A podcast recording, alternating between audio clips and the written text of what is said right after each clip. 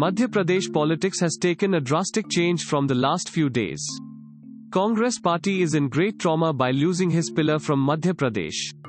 Jyotiraditya Scindia who is supposed to join BJP with his 22 MLA support. On Tuesday, Prime Minister and Amit Shah had a meeting with Jyotiraditya Scindia in which they discussed his resignation. They also had a word for further planning for his supporters from Congress party. Jyotiraditya Scindia and 22 MLAs decided to quit the Kamal Nath government in Madhya Pradesh. This leads to the Congress government of Madhya Pradesh on edge of collapse. Jyotiraditya Scindia wrote a resignation to Sonia Gandhi and said it's time to move on.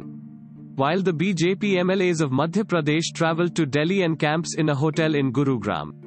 The Congress party has 114 seats while BJP is on the 107 legislature in the MP assembly. Kamal Nath government is on edge of collapsing if Jyotiraditya Scindia and his 22 MLAs join BJP. If this happens, the Kamal Nath government will lose its majority in assembly.